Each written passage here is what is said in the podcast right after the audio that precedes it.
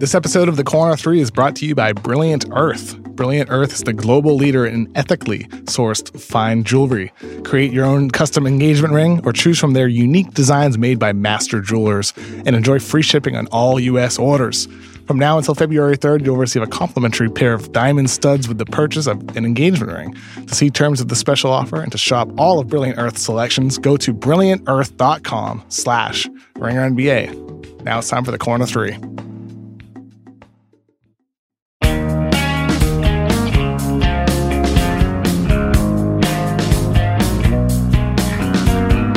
Welcome to the Ringer NBA show. This is the Corner Three. Joining me from Dallas, Texas, it's Ringer staff writer Jonathan Tjarks. What's up, guys? It's going to be a weird pod today. There's no Danny. We'll see how this chemistry goes. He was kind of the glue guy, I feel like. Does that make us the pull up two today or something, Tjarks? A lot of inefficient takes. I could see that happening. So, oh, hmm.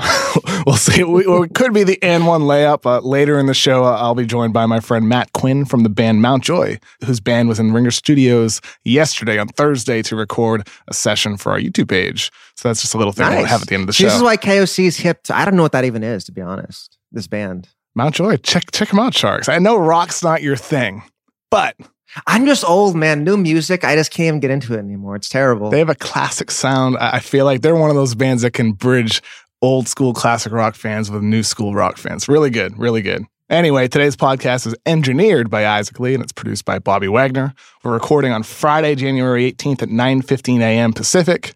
Tjarks, what the heck is happening to the Oklahoma City Thunder? Well, I mean, if you lose to the Lakers without LeBron, like you're in a pretty bad spot. The Lakers just lost to the Cavs at home and they beat the OKC. That's not a good sign.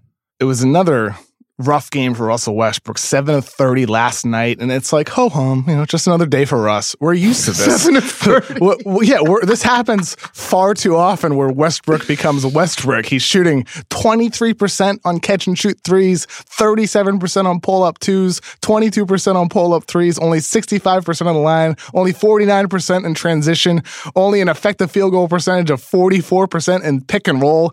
All these are really bad, and it's career lows for him him. It's it's not like efficiency has ever been his hallmark trait Tjarks, but this is really low. This is really different. It feels like it's more than a cold streak. I mean, there are levels to inefficiency, right? Like you can be inefficient and be okay, but he's like been one of the least efficient players in the NBA and he takes like 20 shots a game. Though I will say, I mean, in his defense, like I guess this is a weird thing to say, but he's been doing this all season. It isn't like he just started playing bad. Like really, his struggles are kind of baked into the cake in OKC at this point.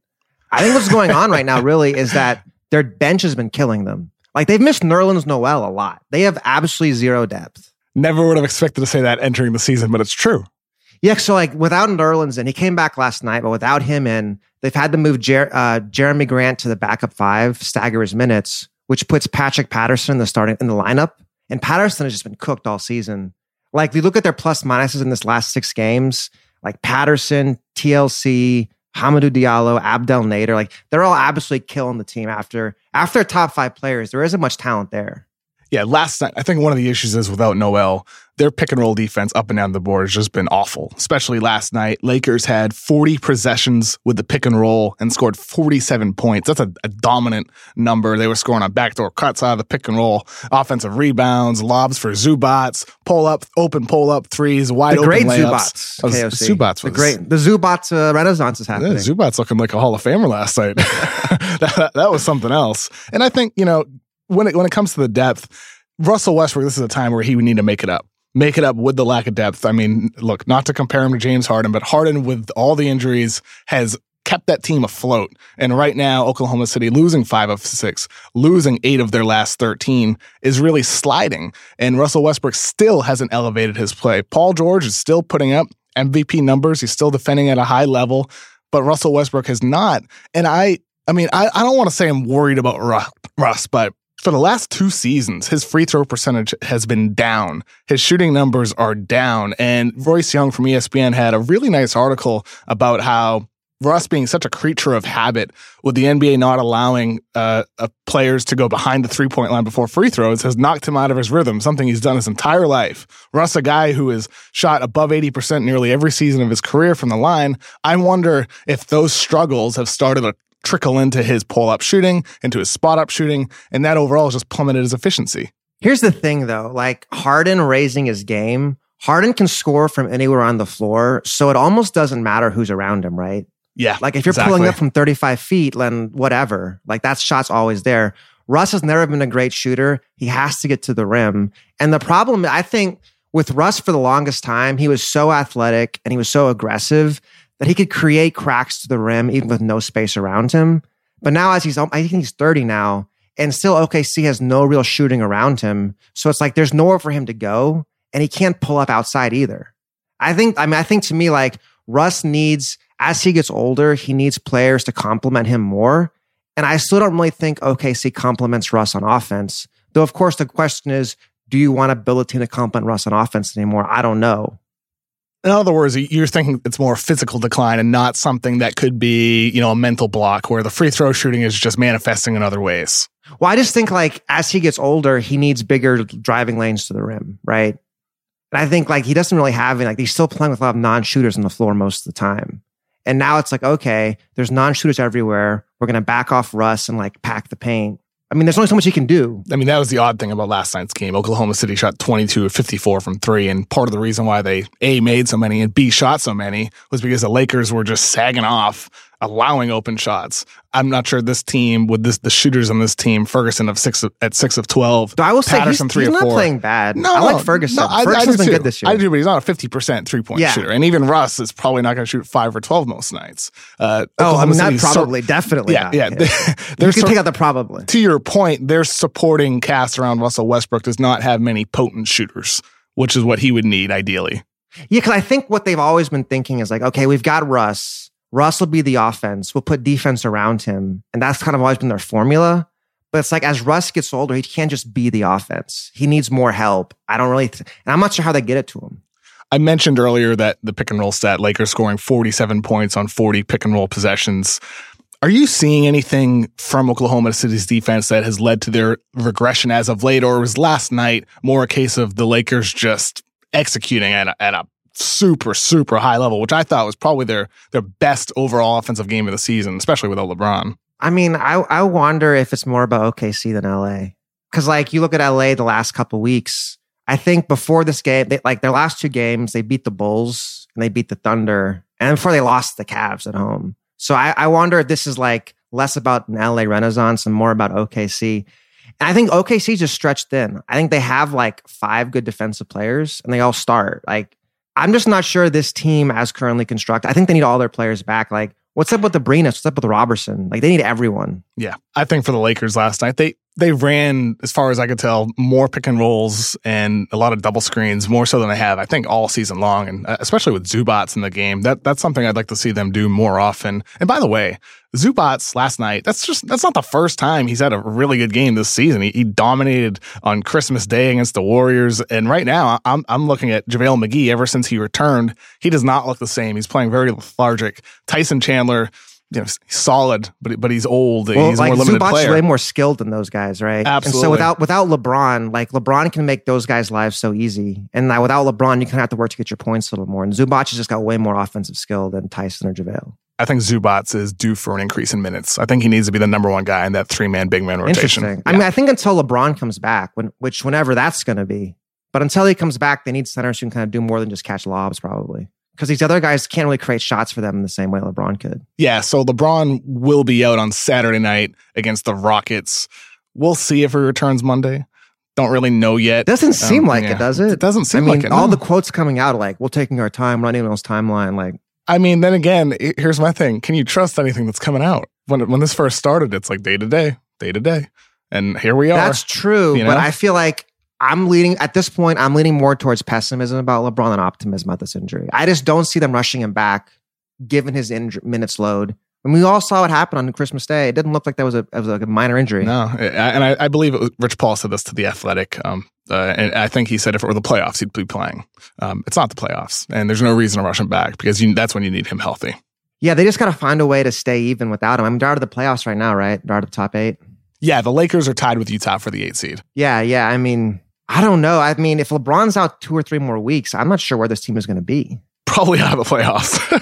Yeah. that would be my guess. Where Le- LeBron needs to help his team storm back and make his MVP case. And Utah's making a run right now. They're playing really well lately. They're, so they're pushing. They're they're they're, they're eight and two in the last ten games. They they've been killing it. Donovan Mitchell elevating his play. Uh, it's been KOC, it's about the great. Joe Ingles. Let's be real. It's all Joe Ingles. It's always about Joe Ingles. always Joe Ingles, of course. Number one player on that team, Mitchell. Who's who's that? Tjarks. Who's Donovan Mitchell? It's all about Joe I'm Ingles. thinking I'm doing a Joe Ingles piece next week. I might push that out there. I'm, not sure. I'm- Okay. I'm, thinking about it. I'm, I'm not sure how bold I'm going to be on my Joe Ingles takes. big feature. I'm I'm looking forward to that. Um, also, on last last night, the Sixers beat the Indiana Pacers 120 to 96. Indiana's three and three over their last six Tjarks. Pacers have lost by combined 67 points, in those losses against the Raptors, Celtics, and now last night the Sixers. They're 11 and 12 against teams above 500. This team has been great all year. Um, is there any reason for concern with their, especially recent struggles against top Eastern Conference teams? I mean, I think kind of, right? So I went back and looked. So I, to me, the teams, for if you're Indiana, the measuring sticks, right? It's Boston, Milwaukee, Philly, Toronto. They're three and six against those teams this season. And you look at the top line talent, like Indiana's always been winning games on like their depth and their roster and their overall ability, one through nine. But the top line talent's just not there. So I don't know. I'm I'm getting a little worried about them if I'm talking about them as a contender in the East. Cait- Caitlin Cooper on SB Nation wrote a really nice article yesterday about Indiana, how they've done well despite some of their struggles, including Victor Oladipo. Uh, I think with Oladipo, the, there's one way to look at it. You can say his effective field goal percentage is down, true shooting is down, three point shooting numbers are down. But really, I wonder if maybe it was just a superb hot streak shooting the ball at the beginning of last season, Mm. and he's just back to his norm. And both, I mean, He's right- regressed a little bit to the mean. yeah, he, he, his effective field goal percentage right now is 49.3. True shooting is 52.5. Both those numbers are pretty much identical to his career numbers. I, I mean, he's taking a lot of bad pull ups early in the clock. Feels like he's taken too many lessons from Russell Westbrook. Oladipo's a great player. He, he's an all star. He's a great defender. He's improved as a passer, but the scoring has declined and as part of Indiana's offense, which isn't that good.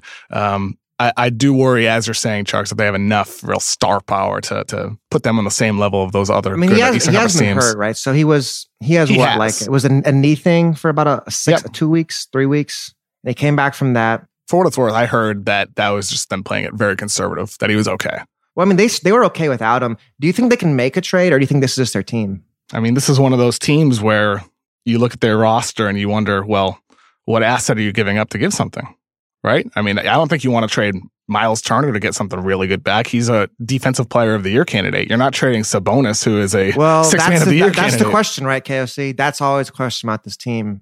If two of their top three best players can play together, is this a long term fit? Yeah. I mean, I think he Sabonis been great this year. But they got to pay him pretty soon. I, I think if you're Indiana, you shouldn't make any panic trades. I don't. Uh, I, I think with their current spot, you look ahead to the summer. You can create just loads of cap space. Yeah, And but is I Indiana know, gonna be I a free know, agent I know, destination? I know. The odds are that they end up just bringing Thaddeus Young back and mean, he's Bogdanovich back. I know, I know. That's the odds are that's what happens. But at least maybe you can bring those guys back and then make a really strong offer sheet on one of the restricted guys. I I, I think I'd prefer that route rather than Yeah. trading a, a good asset for something. I would wonder too, maybe the point guards, right? They're paying 18 to Collison and Joseph.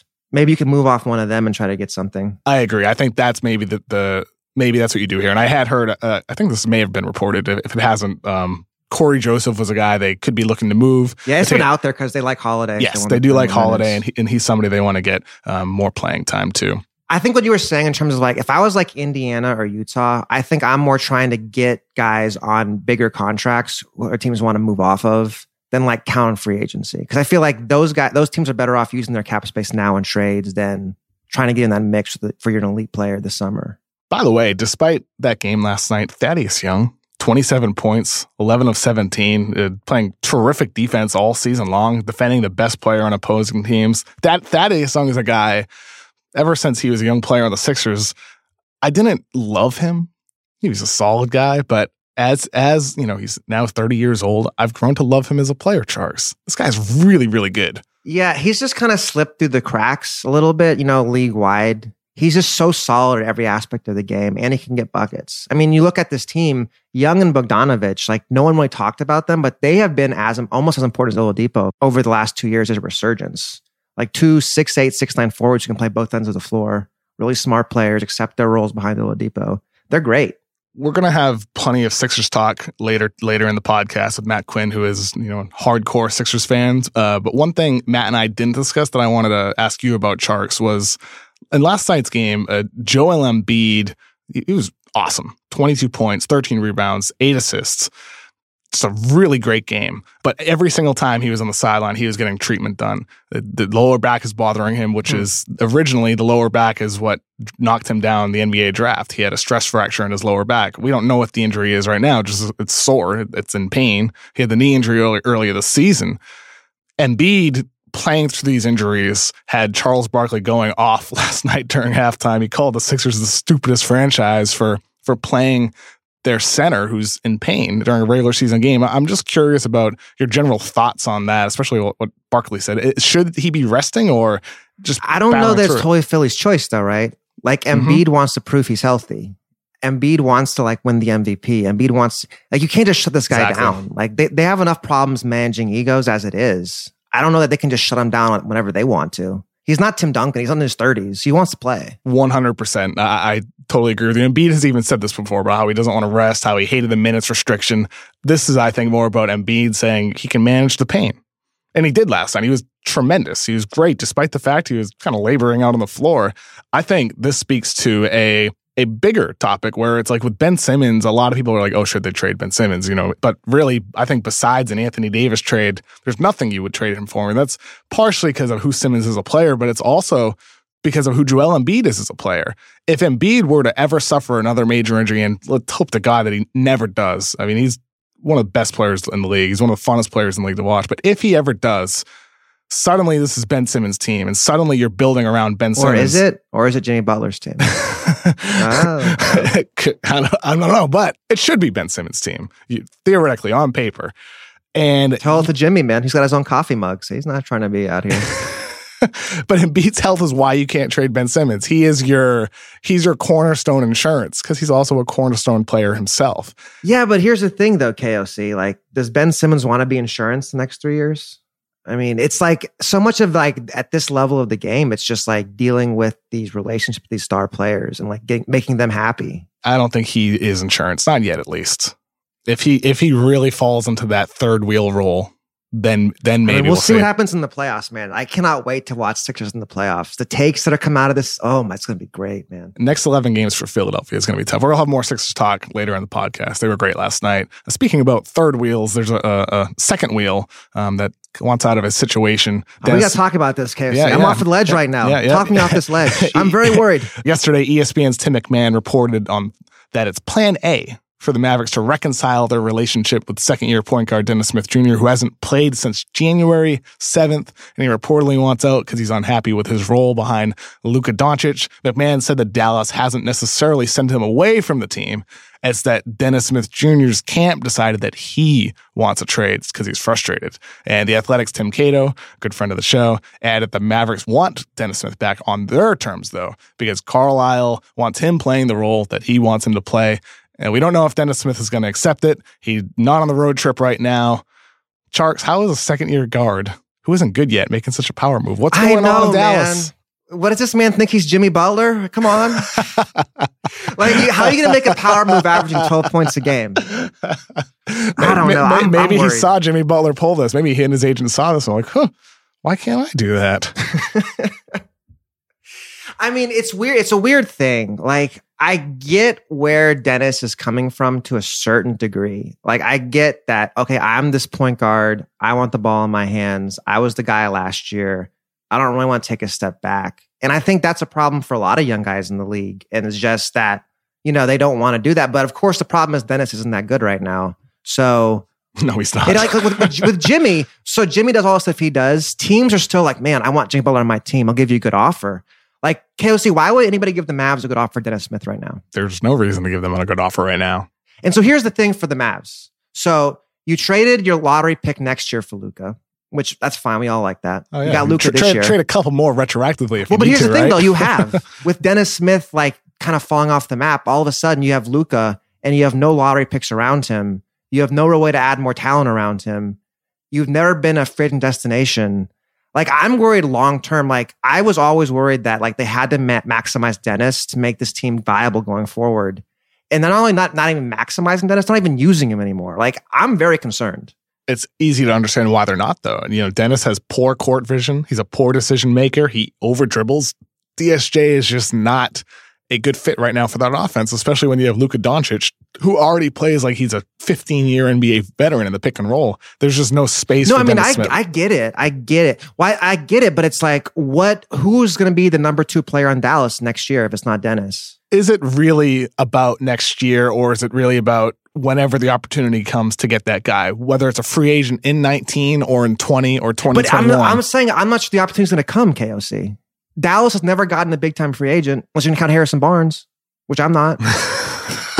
No offense, Harrison's a good player. not- Raise your hand if you would count Harrison Barnes as a marquee free agent signing for the Dallas Okay, Mavericks. and so then who are they going to trade is. for one? Right? There's nothing on the team to trade. Maybe if Harrison Barnes is listening to the show. I'm sorry. Harrison's a good guy. He's a good guy. He's a you great know, guy, NBA yeah. champion, gold Yeah, medalist, yeah. but DeAndre Jordan uh, could be raising his hand as well. You know, I'm a marquee free agent. he was. He was. Not when the Mavs got him though. Yeah. And so, like, who, KOC, who would they trade for now to get someone to play with Luka? Who's the trade piece that's going to bring in a good player? Beats me, man. I'm not a fan of Dennis Smith. Um, so well, you see what I'm saying, though, right? Like, Dallas is in a really tough spot right now, and I don't really know what they're going to do. I'm kind of concerned.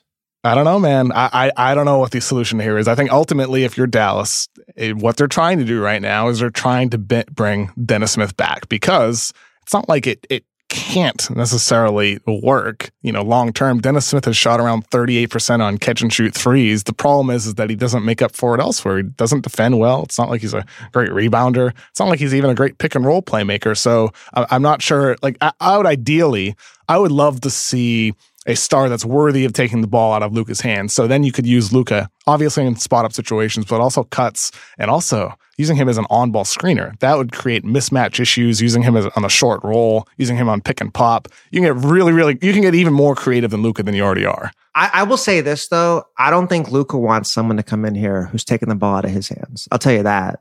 Like, that's not what's going to happen. Yeah, but what's he gonna do? Like when if Dallas ever becomes a championship contender, there's gonna be is there's gonna be a star player who complements him that takes the well, that's the thing. hands. Like in Luka's mind, it'll be complimenting Luka, right? And that's what I wonder too about this whole situation. So obviously, Phoenix passed on Luka at one. Sacramento passes him at two. And not to say that Dennis is as good as De'Aaron Fox, or Devin Booker, because he isn't. But wouldn't those guys have the same problems with Luka being the man that Dennis does? I'm not sure they would, honestly. I, I think, you know, it's possible like Luka Doncic goes into Sacramento and De'Aaron Fox is annoyed at first. Uh, the year he's having, he might be the most improved player of the year. and I'm he- saying he, he if wouldn't be Luka's with there, he's probably not. he probably wouldn't be. You're right, but they also could be a better overall team. And I think those guys can complement each other. Fox is a much better defender than than Dennis Smith. He's a better spot up shooter this season. He's better at virtually everything up and down the board. And same is also true for Devin Booker, who has said, I want to build a super team. I want the super team to come to be in Phoenix. And for that to happen, it requires having other guys who are going to get touches. And But see, here's the thing though, like coming to him means coming to him with him as the guy. He's like, yeah, Luka, you can come here, but I'm the guy. You screen for me. I don't know if that's spot up off necessarily true. I, I really don't. I, I, That's thi- not what I've heard. I was asking about this, and I like he wants to be the guy. about Devin Booker. Yeah, I mean, why wouldn't he? Like he's a he max be player. So does Luka, though. That's the thing. It's like it's really hard to manage these egos. It happens. I think Th- that's- that's how you win championships. You sacrifice and and and you but uh, I, win. with KOC, I, I would say like if you look at champions, it generally comes later in your career. Like why was Love willing to sacrifice in Cleveland? Because he had been the man in Minnesota and it hadn't worked. Obviously, Kyrie didn't want to sacrifice long term. He left. Like these young guys, it's, they have a hard time backing into a smaller role. Maybe that's true in some cases, but it's also not true in others. Like is SGA unhappy that he's playing behind Avery Bradley or Lonzo Ball sharing the ball, or Jamal Murray with Nikola Jokic, Gary Harris, D'Angelo Russell with Spencer Dinwiddie, Marcus Smart Uh, I think I think Russell and Dinwiddie's could be a serious issue. Yeah, that would not surprise me at all if that was a concern.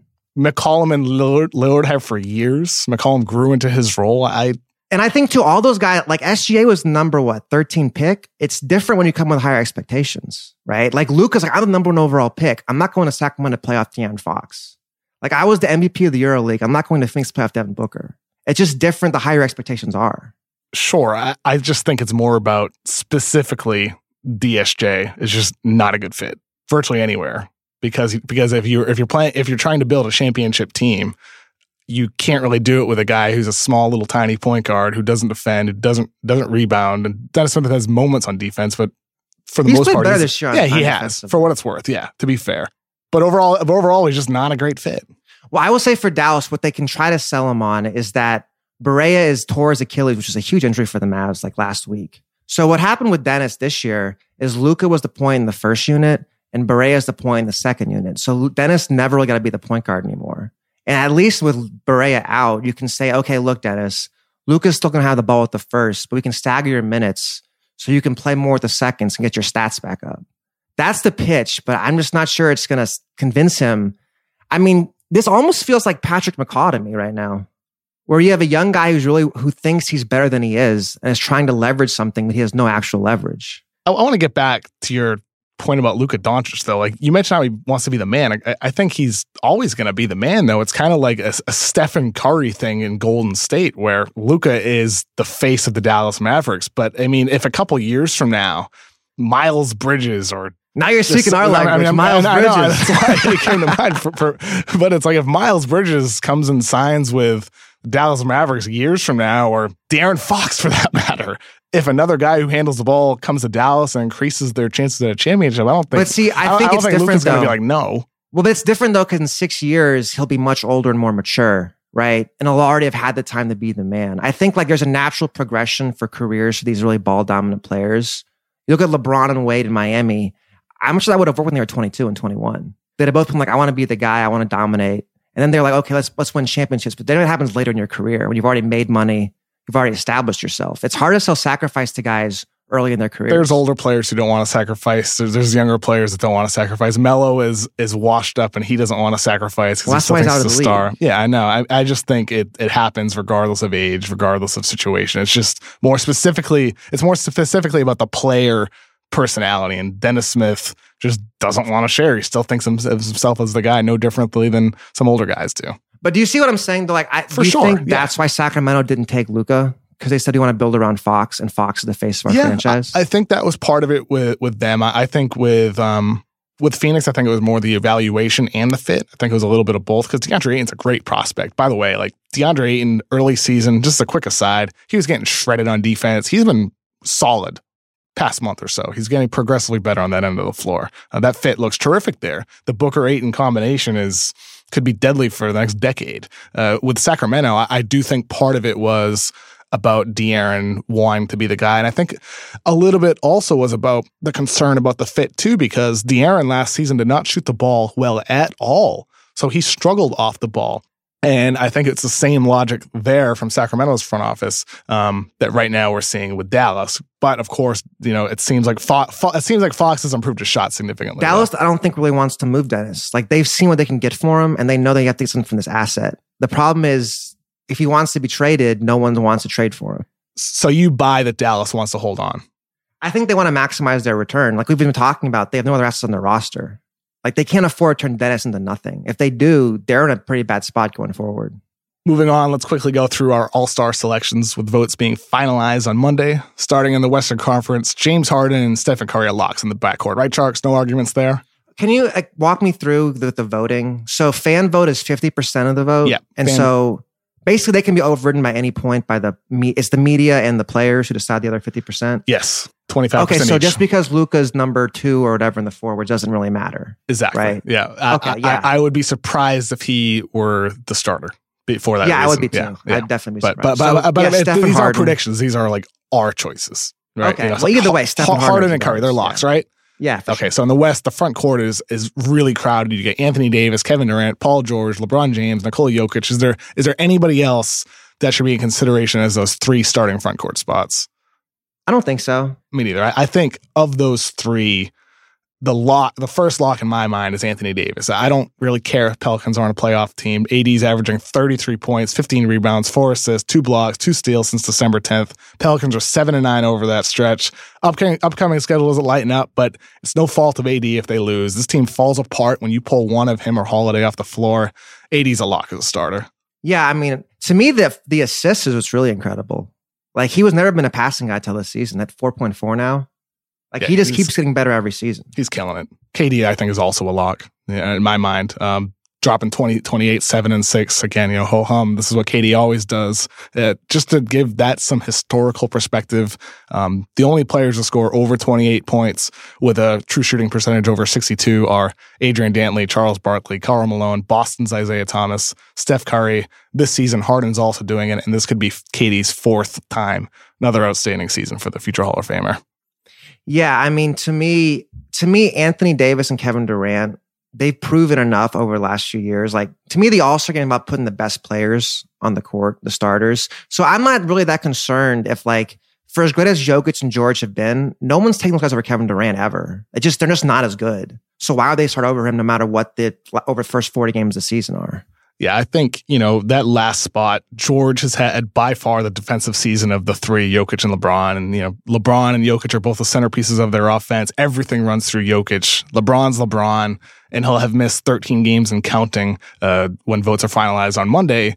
But I, I think to your point, it's kind of hard to argue against Chark. Uh, it's kind of hard to argue against Always LeBron James. Hard to argue against Chark. I heard that. it is. it, it's kind of hard to argue against LeBron as being the choice here. I mean, he's the face of the league. What's what's really going to happen here? Like LeBron is yeah. LeBron. Like LeBron sells tickets. LeBron puts people in seats. It's an entertainment product. He's got to be in the All Star game. Got to be starting. He's going to win. He's going to be the captain of the team. Mm-hmm. I, I, think right now I have LeBron penciled into that third spot, um, but we'll see. I mean, we'll see if he's healthy. That's the only real question. Speaking of All Star, you can still vote. It's time for NBA All Star voting, and this year it's actually easier than ever for fans to vote because you can vote just by searching on Google.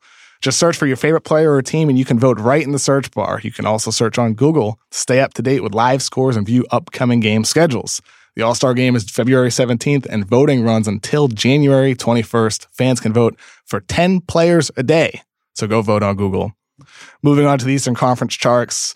You know, no doubt about the front court on this side, I think, with Giannis, Joel Embiid, and Kawhi Leonard agreed. Yeah, that's pretty pretty simple. Yeah, I think so too. And, and then the backcourt, Kyrie's a lock, I, I, think, as well. You know, averaging 23 points, seven assists. He's, you know, playing best de- regular season defense of his life. He gets the edge over the others. Who who do you think is the guy in that other guard spot? So it seems like to me, your second guard spot is what Lowry, Kyle Lowry, Ben Simmons, Victor Oladipo, Kemba Walker. Are those kind of the four guys in the running? Or am I am I forgetting anybody? Uh, yeah, uh, uh Bradley Beal. I mean, the Wizards have been so bad this year. We can't put a Wizard in starting in the All Star game. I mean, he's killing it, man. Thirty points, six rebounds, five assists since John Wall went down. Oof. I mean, he's making but that was like, run. but that's only been like what two weeks. Yeah, he wouldn't be my choice. I have Ben Simmons in there right now. Ooh, I who, like. Who, who do you have?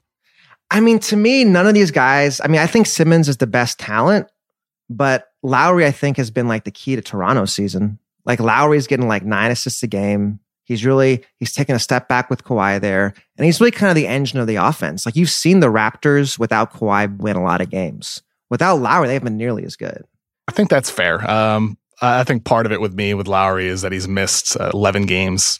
I know I hate talking about games missed, um, but I think that's that's one reason why I'm giving Ben Simmons the edge over him. Uh, granted, Simmons, the only thing he really can't do is shoot. Uh, he's done everything else for this team. He's playmaking at an elite level. His defense isn't quite as great as it was last season, but still good.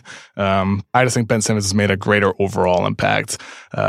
There's a you know we talked about Victor Oladipo earlier. I think there's a case to make for him as well, uh, despite his scoring efficiency being down. He is still the the centerpiece of that team. Uh, Kemba Walker as well. He's fallen. Off. I was just going to say Kemba's. Now I think about it, Kemba's the best player of these guys. I mean, this is tough. Uh, this is a really tough slot in the Eastern Conference. Yeah, you know what? I'm changing my vote. I'm putting Kemba in there. That's fair. I think Kemba just better than the other guys, and like Charlotte without Kemba is just horrible. Yeah, exactly. Yeah, uh, it's um, it's tough choice. Uh, I'm not sure what I'll I'll decide for for that spot yet, but I think everything else uh pretty much locked in. It's not hard this year. Yeah, I, w- I would say really it's just this last guard spot in the East is going to be the one that's open.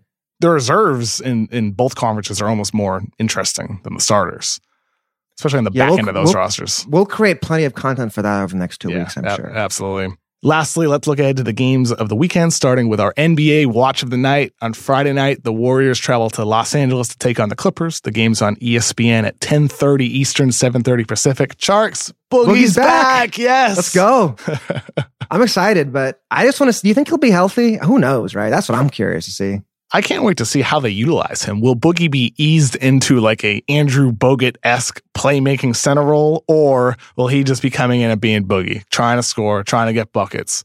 See, to me, it's more about his movement. Cause right, cause it almost I feel like no matter how they want to use him, if he can't guard in space, then he won't be playing in the playoffs. Absolutely. I, I think with Boogie, he's gonna have to play the defensive best defense of his life in the playoffs. Um, Which is gonna be yeah. tough coming off the biggest injury of his life. Like that's not an easy thing to manage. The Clippers have lost four in a row. They're percentage points ahead of the Lakers and Jazz, who are tied for that eighth spot. If they lose tonight, this could be their final time this season that they hold a playoff spot, Tjarks. Isaac, give us some Clippers optimism. What do you what are you thinking I, right now? I have none. I have none to give.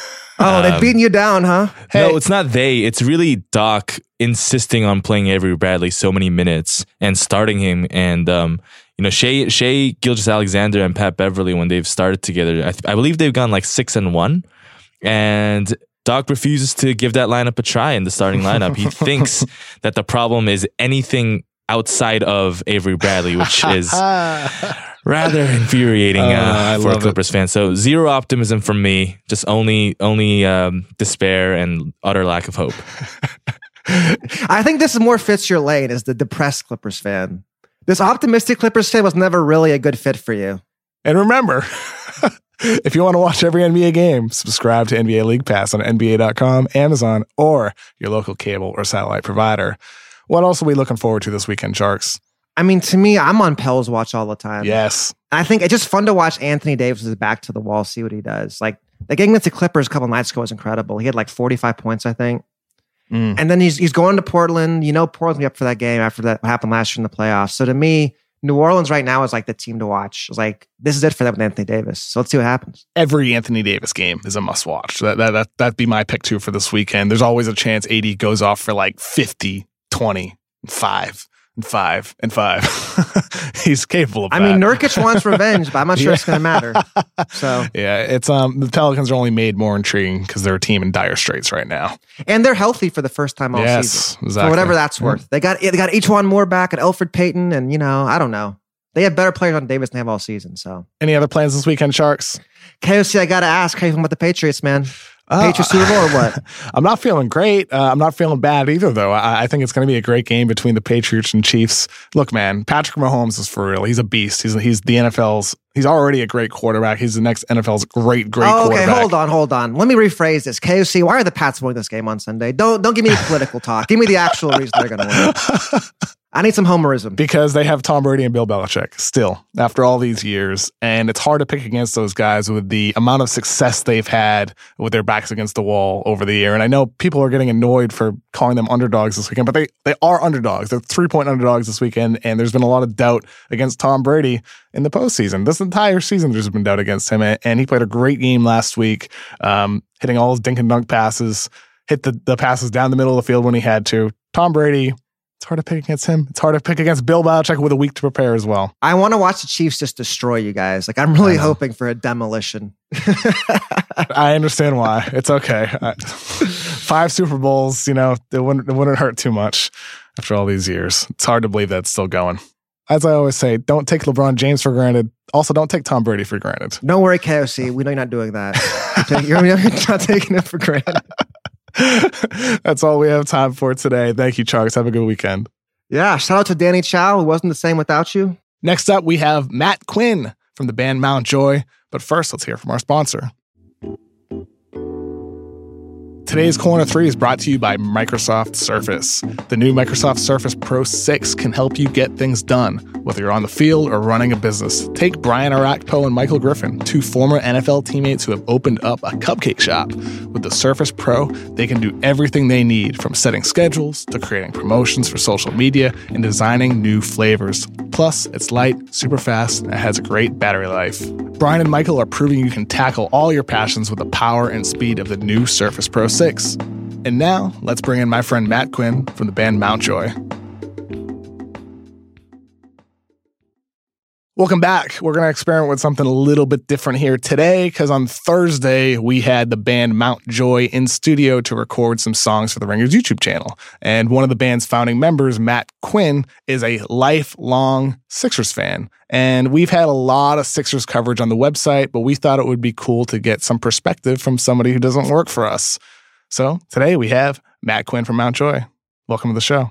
Hey, thanks for having me it seems like win or lose with this Sixers team. They have the fourth best record since they made the Jimmy Butler trade. There's still a sense of panic with this team uh, that Jimmy Butler doesn't fit. And yet there's the other side of Sixers fandom. And I get a lot of these tweets that it's like, give it time. This team is still gelling. What side do you find yourself on, Matt? I think I find myself on the give it time, uh, especially recently. We saw the the Sixers are pretty up and down. I mean, I think last night they or a couple of nights ago they thrashed the Timberwolves. And honestly, I think you've seen that whether it's Embiid Simmons or Embiid Butler or any combination of the two, like their advanced statistics are pretty good offensively. And frankly, they've just needed, you know, you trade two starters for one. They've been looking for depth, right? So I think wait to see what happens with this team before we freak out. And ultimately, with this team, the deal was made to add a third star. They're one of the rare teams that have three superstar level players. So, yes, in the regular season, they have the fourth best record since the deal was made. So they're doing fine despite not having training camp, despite not having a lot of practice time during the season. This deal was more about the playoffs. For sure. And I think I think you look at this team and I think last year they go into the playoffs, they're red hot, they can't be beat, and all of a sudden they run into a, a well coached team in the Celtics, and that's pretty much all they are. Uh, uh, they run into a well coached team who takes away Simmons, and they're left with this problem of, oh, now what? You go out and you get another piece. So if if you have a, a night where Simmons is being taken away, you can run pick and roll with uh, Jimmy Butler and Joel Embiid in the fourth quarter. And I think at that point you're looking at a much different team to defend from you know whoever it is. When that report came out, Jimmy Butler reportedly wanted more isolations, more pick and rolls, which I think look, maybe he took the wrong approach in calling Brett Brown at 11:30 at night to yell at him for more pick and roll and isolation, but I think he's right that you need more of that when the game slows down in the playoffs. No question. I think that's obviously he's made a career uh, using those strategies. So I think it makes sense you move somewhere else, and after a little while, you're kind of like, hey, let's let me be me a little bit uh, to get the most out of what I do. I think that's fair. Interestingly, uh, Spike Eskin from the Rights to Ricky Sanchez podcast wrote an article uh, earlier this week about how you know, it's pretty compelling that he thinks the Sixers should trade Jimmy Butler. And his main point was basically you have a guy ever since that team meeting who has stopped taking catch and shoot threes for whatever reason, even when he's wide open. He's somebody who clearly wants to run pick and roll, wants to win isolation, still views himself as the guy. And he thinks, you know, call those teams that were previously interested in Butler, the Heat, the Pelicans, Nets, and Rockets, so you don't lose him for nothing at the end of the season if he were to walk. Sure. I mean, I, get the I get the idea that you could potentially trade Covington, Saric, and ultimately at the end of the at the end of the season be left with nothing. But at the same time, we saw this with the Eagles being a Philly sports fan. It's like you only have a certain window, and I think Elton Brand talked about this with uh, I think Zach Lowe. I think it was Zach's pod, yeah. Um, about how the window for them they felt like was the the rest of this Simmons contract, right? until his rookie contract is up. And I, I don't. Which would be 2020. That's when that's up. Yeah, and I and I don't disagree in the sense that you have Embiid. You can't look down too far into the future like that, where it's like you have Embiid playing at an MVP level, right? I mean, you've got a player who, when he's on his game, it's pretty hard to beat the Sixers because they're going to score, and and the only problem that they're really facing right now is a lack of depth and just no perimeter defense. And if Butler is the kind of guy who can provide you that in this year's playoffs and you can pick up one piece or maybe maybe it's even something within like Jonah Bolden hit four or five threes the other night. Zhaire Smith puts all his weight back on with his peanut allergy over hopefully. Exactly. You know, yeah. Exactly. Whatever it is, I think they can find a way to to fill the gaps and and the Sixers I think it's a lot of the Philadelphia media market and and maybe a certain other media market, uh, maybe that I'm inside of right now. But they they, they get a lot. There's of, a lot of Philadelphia people here, more so than Boston. I'm just saying. just saying. If you look at what happens with the Sixers versus other teams, I think another really interesting point is that they just get so much up or down. Like there's no looking at them, like you said, that they're doing fine. Granted, they're playing an easy schedule. I get that. They have a tough stretch coming up. I think the next 12 games are all versus teams over 500 which is a brutal stretch for them. And we'll find out a lot about the team in the next 12 games. For what it's worth, we're recording this on Thursday, January 17th, and their upcoming schedule is Indiana, Oklahoma City, Houston, San Antonio, Denver, LA Lakers, which will have a LeBron back at that point, you would think, then Golden State, then Sacramento, who's tough, Toronto, Denver, LA Lakers, Celtics.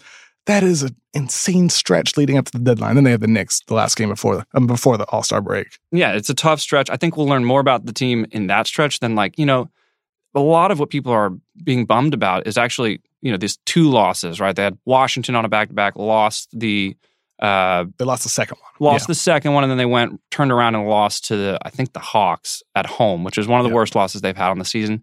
But they also lost to the Cavs earlier in the year at home. They just every once in a while they just don't play well. That game also, anyone who watched that game, there were things happening in that game that were a bit of an aberration. I, I, blanking on the guy's name, but he dropped 29 points on us, and it was just it was oh Kevin Her- Kevin Huerter from Ex- the Hawks. Yeah, exactly. Uh, so point being, there's a lot of talk about the Sixers always up and down. That the sports radio sort of Philadelphia always trying to make a story. But I mean, I think you look at like in the turmoil, the Jimmy Butler thing. I think there's a lot of characters that fit well with the narrative of like things are falling apart in Philadelphia.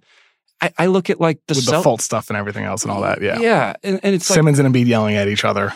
Yeah, and like I think there's probably maybe a kernel of truth to that. Like I, I, I don't doubt that, but I also think at the same time, like they presented a pretty new piece. Give it some time. I think look at like the way just it's interesting to me the way the media covers the Sixers, right? Like I think look at the Celtics, right? Here's here's my thing about this. Is so so last night there was a story that Kyrie had called LeBron essentially to say, uh, sorry, sorry that I, I was, was young, uh, I was young and and whatever.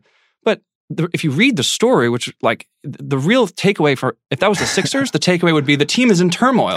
but instead, the headline on e, on uh, ESPN is is uh, Kyrie calls LeBron to, to, to apologize.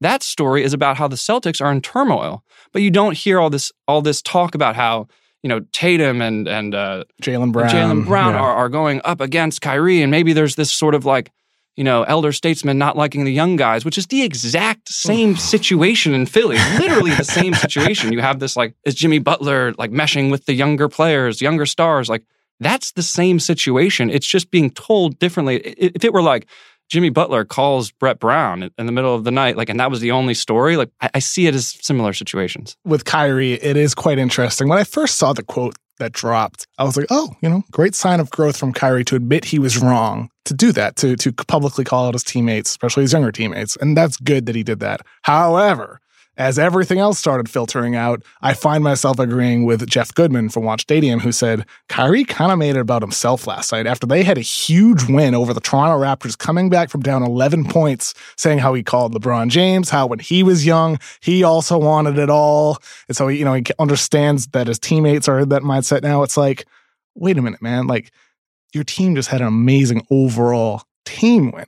It just became about him. And I, I do think if that were, you know, Jimmy Butler, it would be discussed quite a bit differently. And, and that's why, you know, with Spikes, like I said, it was a compelling argument to trade Butler, you know, with the threat that he would leave. However, I, I can't imagine the value would be there for them now. So, like, Miami at one point offered Josh Richardson, Kelly Olynyk, in an unprotected first round pick for Jimmy Butler. The Pelicans offered something with uh, Nikola Mirotic, E'Twaun Moore, and a first round pick.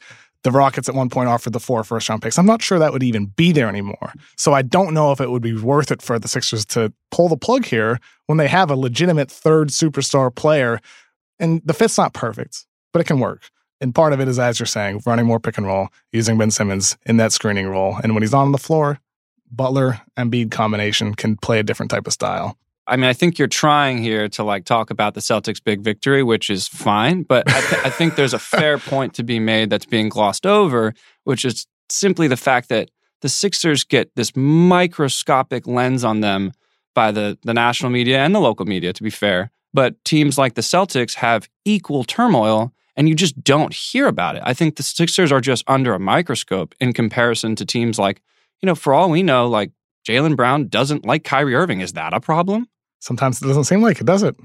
Some sometimes I would imagine if you're Jaylen Brown after the playoff run that you had last season when you were just killing it, and then Gordon Hayward comes back and he's not Gordon Hayward anymore. He and last uh, against that um, against the Raptors on Wednesday night, he looked terrific. Um, but overall, this season, he's had a lot of dud performances. He does not look the same finishing around the rim. So it's like for the Sixers, the Markelle Fultz problem is a unique thing.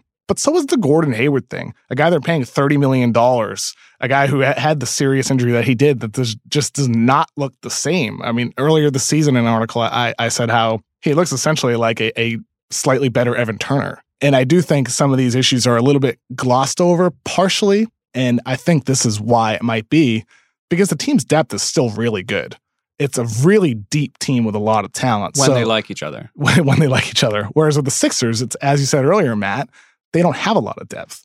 They their perimeter defense is pretty much non-existent with Furkan Korkmaz and Landry Shamet and JJ Redick. These are good offensive players, but on the defensive end of the floor, even TJ McConnell. Well, Corey Brewer now. I mean, Corey Brewer, he's going to change everything on that 10 day.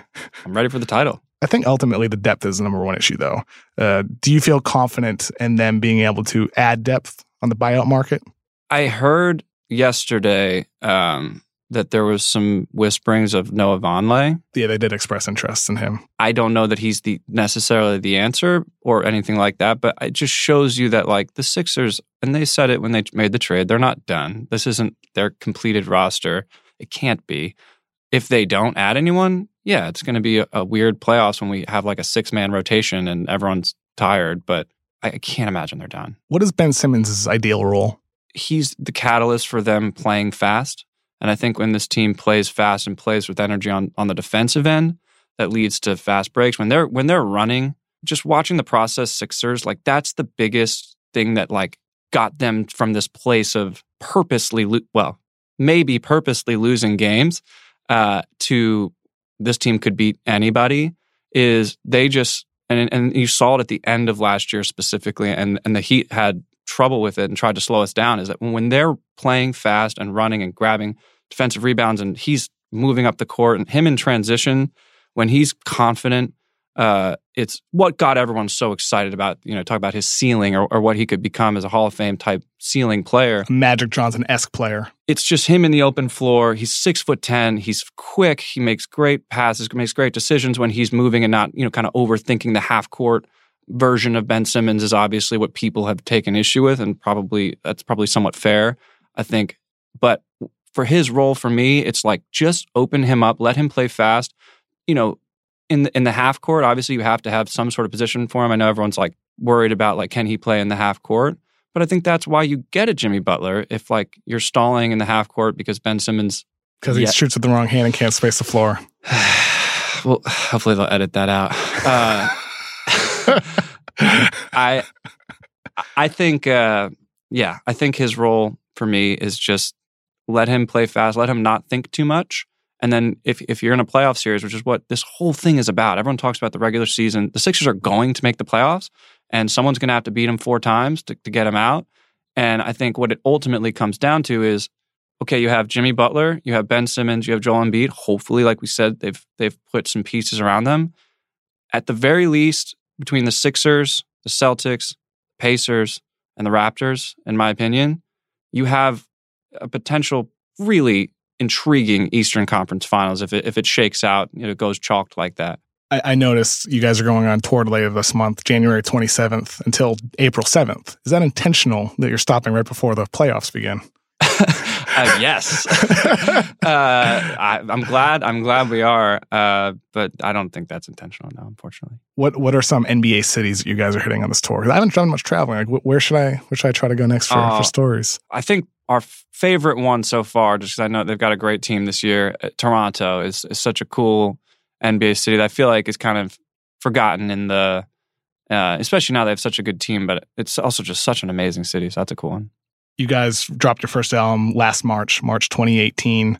Um, I remember when I first heard you guys, it was with uh, the Ringers, Sean Yu, who does video, a lot of great video stuff for us, and his roommate Sean Wagner, and they played uh, "I'm Your Wreck" and "Dirty Love" for me. And I heard those first two songs. I was like, this is dope.